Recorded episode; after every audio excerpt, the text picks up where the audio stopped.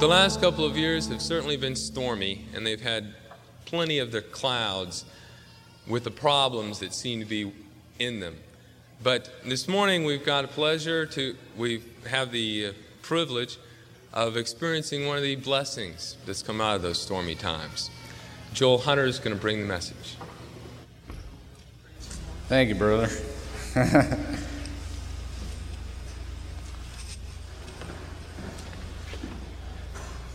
Tom and Mike were here till I think 1 o'clock last night, setting up for this morning. These folks have worked so hard on this chancel area. That's a high church terminology for what I'm on right now. And this is neat. What's happening here is that you're making a statement of boldness about lifting up God's truth here, and that whoever presents God's truth needs to be in a place where people can see that presenter, that teacher, and they need to not have the distraction from that communication of looking around people's heads. And this is a statement, the first thing I said when I came in here to the folks that were working yesterday was the thing I love about this church is I've never seen it do anything halfway yet.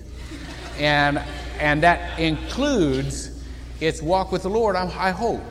And that's what I'm going to be talking about this morning. The scripture reading for this morning comes from the 4th chapter of Ephesians. I would like to kind of go over a little ground that I alluded to in last Sunday's tape when I had that little message right at the end. And just let me start reading it. It's talking in the 10th through the 12th verse about the spiritual gifts and how God gives them to all of us for the equipping of the saints to build up the body of Christ. Now I'm going to start with verse 13. Until we all attain to the unity of faith and of the knowledge of the Son of God to mature man. We're talking about spiritual maturity here. To the measure of the stature which belongs to the fullness of Christ. Remember that word? As a result, we are no longer to be children, tossed here and there by waves and trickery of men and by craftiness and deceitful scheming.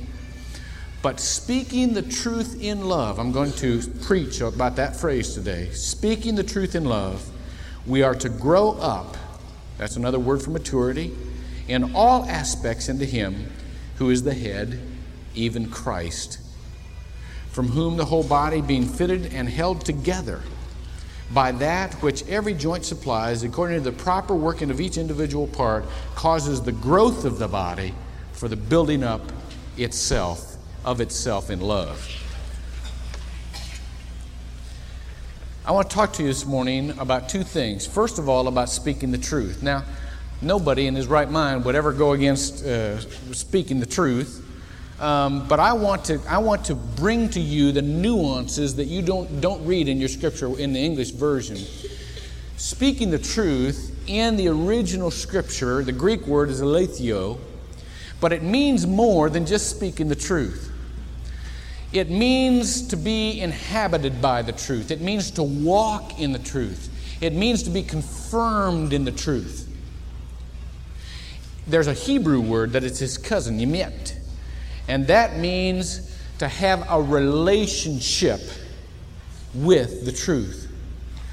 Now, I want you to notice today that there are two different kinds of thinking when it comes to scripture reasoning or any other kind of reasoning. There are two different views of the truth, and both of them are valid. But I want you to know the difference. I want you to have discernment in your spiritual life. One is a Greek form of thinking. The Greeks were great folks for intellectualization, for conceptualization. And knowing the truth in Greek thought was being able to apprehend the concept, to be able to go beyond history to the substance behind the appearance that was extra historical. That is, it didn't matter whether it ever happened or not. The truth in the Greek mind was something that you could conceive of. Now, we use that kind of truth in modern day teaching, in philosophy, in colleges. And that is very valuable stuff. We like to know things or be able to conceptualize things. That's valuable stuff. But there's another kind of truth, and that is the truth that is presented in the Bible. There is a deeper meaning to truth, and that's what I don't want you to miss. It's the Hebrew form of truth. You see, in the Hebrew form of truth, truth is truth because you can rely on it, because you have experienced it. Not because you can conceive of it or possess it, but because it possesses you. There's a depth and a tenacity in the Hebrew form of truth that is in this scripture that you need to grab a hold of. You see, in Hebrew, God was not God because he acted beyond history. He was God because he acted in history. God was not God because they could understand him. God was God because they could stand on his promises. I like that. Solid, isn't it? Yes, sir, it's solid. God was God because they could experience him. Now, there's a difference between preaching and teaching. Teaching is Greek-oriented, and we need that. Preaching is Hebrew-oriented, and we need that.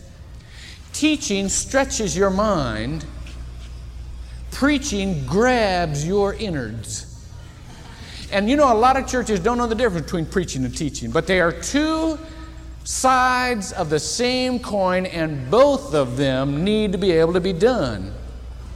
In my ministry, I've usually done the preaching on Sunday morning because that's when you're most likely to get the folks in the body that are not well-versed in Scripture, and they're not really looking for just intellectual stretching. They're looking to be grabbed. You know, most people come to the body on Sunday morning because they've had something happen in their life or something that is not quite going right, and they want something to say, I'm going to give you a feeling of solidness. I'm going to lift you up.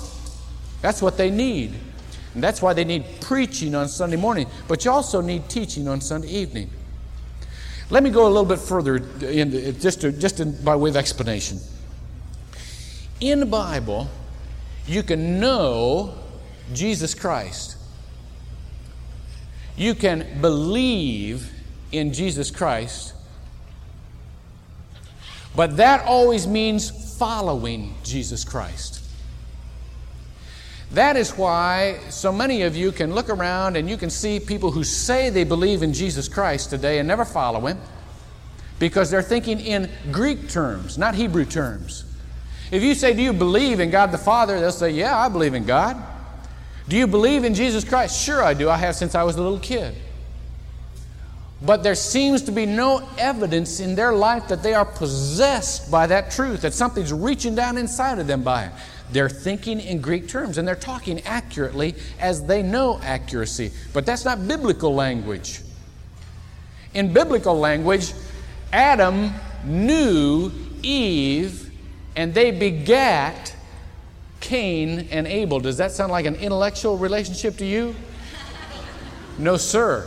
There was something of action there, wasn't there? There was something very intimate, very personal. See? That wasn't a mind trip.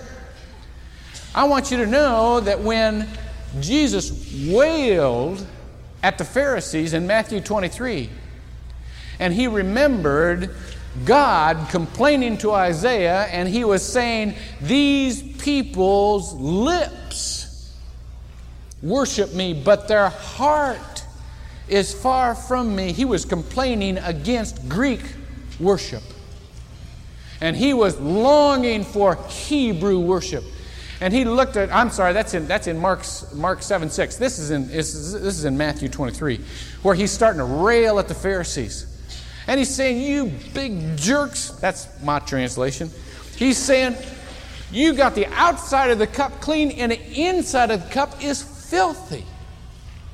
First, he says, you've got to clean the inside of the cup, and then the outside of the cup will become clean. You see, that is a Greek differentiation. And Jesus was longing for a Hebrew relationship to truth. That's when it's strong. When you know that it's strong in your life, then you know it's strong. That is so important. Let me show you something. Here's a way that you can always remember. If you have your Bibles with you, if you turn to the 8th chapter of Acts, that's the 5th book into the New Testament, go to the big number 8, and then I'm just going to pick out some verses that begin with verse 9, and it's talking about Simon, who was formerly, it says, practicing magic in the city and astonishing the people of Samaria, claiming to be someone great. And then he began to listen to the gospel.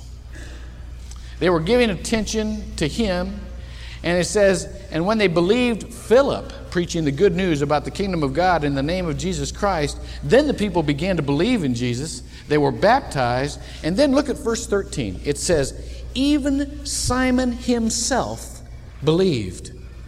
And after being baptized, he continued on with Philip and observed the signs and so on and so forth. And then they lay their hands upon these people, and these people begin to receive the fullness of the Holy Spirit. And when Simon, now look at verse number 18. Now when Simon saw that the Spirit was bestowed through the laying on of the apostles' hands, he offered them money and said, give me this authority so that everyone on whom I lay my hands may receive the Holy Spirit. And Peter said, you jerk, your silver and gold perish with you because you thought you could obtain the gift of God with money. You have no part or portion of this matter, for, now look, your heart is not right before God. You understand what he's doing? He believes, but he believes in a Greek sense. And he thinks that Christianity is something you can take and use instead of something that uses you. And so he thinks Christianity is something that you can manipulate instead of something that manipulates you. And what Peter is saying to him is, look, brother, don't try to take the most powerful force in the universe and be above it. And use it if you want to, when you feel like it, for your own glory. That's Greek thinking. In Greek thinking, you're always in control. In Hebrew thinking, he is always in control. So when we talk about speaking the truth, I want you to know that in order to do that in the biblical sense, there has to be something happen inside you. Let me tell you a story about a Dr. Stephen Kane.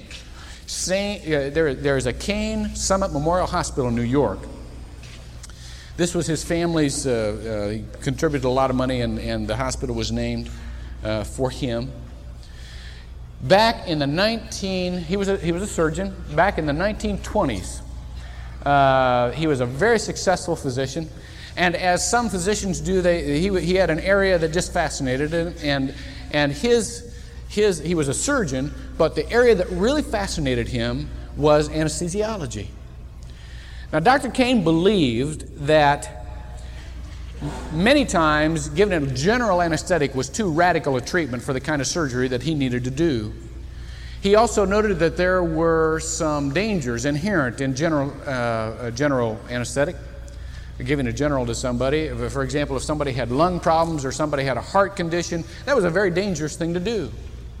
So he began to believe that a local anesthetic, that is just anesthetizing one part of the body that was to be affected by the surgery, was the way to go. But he had a problem. Back in that day, people were very afraid of that kind of concept. Their two main fears, of course, were their queasiness at being awake through it all, and what if it wears out? Before, what if it goes away? You ever have it when you go to the dentist? Give me 8 shots. I don't want this to wear off. That was where they were at. Hey, we're not going to try that, because what if this is new, and if you're inside of me and the painkiller goes away, then we're all going to be in trouble. So what Dr. Kane had to do was to recruit a volunteer for a fairly major piece of surgery back in that day, talk them into a local anesthetic in order to prove his point. Well, he did find such a volunteer. And the morning of February 23rd, I think it was 1924, The patient was wheeled into the operating room. The local anesthetic was administered. And Dr. Kane began the appendectomy. He had done 4,000 appendectomies in his 30-some years of surgery. This one would be no different. He would slice the tissue. He would clamp it back. He would go in. He would find, I'll spare you the details, but find the appendix, bend it over, exorcise it, sew the tissues back up. The volunteer was then wheeled to the recovery room. The recovery rate was above what it was normally, and Dr. Kane had proved his point to the world. But he had really proved his point to the world because the patient, the volunteer that he had found, was the same as the doctor. 1924, Dr. Kane proved his point by performing an appendectomy on himself. Now, I tell you that story because I want to tell you what it is going to take to prove the truth to the world. See, the world is afraid of power, of anything new, of anything that is not already in their lives. But if you can believe in something so much that you perform it on yourself, that it comes from the inside, then you will be, in a Hebrew sense, speaking the truth. Let me go to the second part of the phrase, in love, in love. You know, all through the Bible, truth and mercy are linked. Proverbs 3:3 says this, never lose kindness and truth. Never lose kindness and truth. Bind them around your neck, write them upon the tablets of your heart. See how they're linked? You read the Old Testament, read Psalms, read Exodus, Exodus 34. It mentions mercy and truth. Psalms 54, 40, 57, 85, 86, 100, so on and so forth. Every time you look, there's mercy and truth, mercy and truth, mercy and truth. Truth is not something cold and steely. Unless you speak the truth in love, you are not speaking it in a biblical sense. And love is the way to open people for truth. Truth will simply drop down unreceived unless you speak it in love. You know why? Because people's basic need is to be loved. We can get along without the truth. You know that? People do it all the time. But people cannot survive without love. They hunger for love.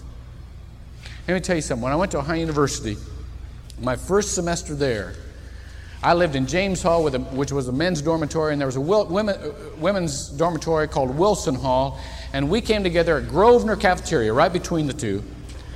And that first semester, the cafeteria was open from 5 through 7 or something like that. I had a late class, so I'd go to that every day, and there were two serving lines, and I would go into the cafeteria, and what do you always do when there's a shorter line? You go to the shorter line. You want to get served first. So I'd get there late, and starting out, they were both basically the same, so I just went to the one line, and then the one line that I was going to kept getting shorter, and the other line kept getting longer. Well, that was okay with me because I was hungry, and I'd go over and stand in the shorter line. That's what I wanted. That's what I was there for. But after a while, I got to be curious. And I thought, what kind of food are these people? First, I thought it was a more efficient line. You know, these folks are just turning out. But that didn't explain why one line was longer than the other. So I got my food one night, and I ate it, and then I went and looked in the other line to see if they had the same food we had. Sure enough, they had the same food, same thing, came out of the same kitchen. One night, I was not so very hungry that I could not satisfy my curiosity, and I went over in that other line, and I stood for twice as long as I would have had to stand in that one line over there. And I got in this doorway, and there was a guy there. I did not know his name, but he was the first person you came to on that cafeteria line. It's called Steve, called him the meat man, because he passed out the meat dish. And every person that came through that line, he had some kind word to say some word of mercy. And later on, I was to get a job as a vegetable man, working two men down from Steve. And I listened to Steve over and over and over again. Never knew that man's last name. Never did. But it didn't matter. Somebody would come through the door and he'd spot him and he knew a freshman. He'd say, how's it going? And they say, oh, I had a test today. It was horrible. And Steve would say, hey, don't you get down about that. You're going to do great. I believe in you. You're going to do super. Don't you get down about that. Now it's going to be all right. He says, just a minute. I'm going to search through. I'm going to find you a special piece of meat in here. And he'd search all through. He'd put it on the plate and he'd say, there you go. That'll fix you up. And then somebody comes. We had a guy named a tackle on the football team, Beef Peters. Nobody knew what his first name was. We called him Beef. And Beef would come through and kind of growl. And he'd say, Beef, what's happening? And Beef would go, Urgh. And Steve would go, oh, Beef, you're bad. You are so bad. We are so, oh. And Beef would go, Urgh. And he'd say, oh, we're so lucky to have you on the football team. You're such an animal. You are so tough. And Beef would grin a little bit, and then he'd catch himself. He'd go, Urgh. He'd say, let me search here for a big piece of meat for you, Beef. You need a big piece. And boy, that's the biggest piece of meat I got there. And he'd hand it over and Beef, and he'd go down the line. See? Yeah, it's true. It's true. It happened. And little Henry had come through, the chemical student, with the horn rim glasses and the slide rule on the belt. Remember when people used to carry around slide rules? I miss those slide rules. I thought those were pretty neat. Little engineer type, little chemical C guy, and he'd come through and say, Henry, how you doing? And Henry said, well, I'm doing all right. He'd say, Henry, I am so grateful for people like you. Where would we get our rocket fuel if we didn't have people like you? And Henry would say, oh, well, thank you very much. But we could get it from German students. They're very disciplined. They're very good at it. He'd say, no, Henry. He'd say, you're America's hope. We need you. See, the long and the short of it was that line got longer and longer and longer because people needed more than food. They needed love. They needed encouragement. And Steve knew that. And so people stood in that line to be fed, not food, but love. There were professors that would come down and stand in that line, telling everybody they wanted to be with the students. But they needed that same thing. They needed that love. So when you speak the truth, you've got to speak it in love. Love without truth is useless. It's wishy-washy, it's floppy, it's silly. But truth without love is cruel. You've got to speak it in love for the building up of the body, to be unified in the Spirit. That's what people need. And how do you do it? Let me give you just a common sense first step, and then I'll be quiet, and we'll talk later about the greatest act of love and the greatest act of truth.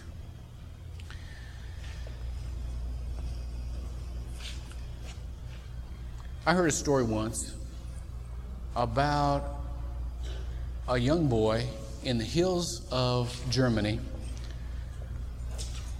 who lived a long time ago, he lived in the hills, but there was a village down below. And back at this time, the craftsmen of the village all did their craft in their windows, so that people could see them operate in their craft. It's something like the art shows that we have today. And you would go down and you would see the pottery maker doing his pottery in the window, and you would see the cobbler doing his shoemaking in the window, and so on and so forth. Well, one day, this little boy asked his mother if he wasn't big enough to go down into town alone with his friend. And his mother determined that he was big enough, that'd be fine. And so they raced down into the town. And they were going along the windows. And they watched the pottery maker make the pots. And they watched the cobbler in the shoes. And they came along to the woodcarver's window. And he was carving on this huge block of wood. Absolutely huge block of wood. And they stood there for a while. And they got this game going between them. They were trying to decide what he was carving. And he'd carve for a long time. It was early in the day, and he carved for a long time. And they thought that they saw a veranda come out, and they thought they saw the slope of a roof. And one little boy knocked on the window, and he said, I know what you're carving in there. I know what you're carving. That's a chalet. That is, it's another word for a French house with a balcony. And the old man would grin and he'd smile and he chopped off the pillars and he chopped off the slope of the roof. And he'd go a little bit longer.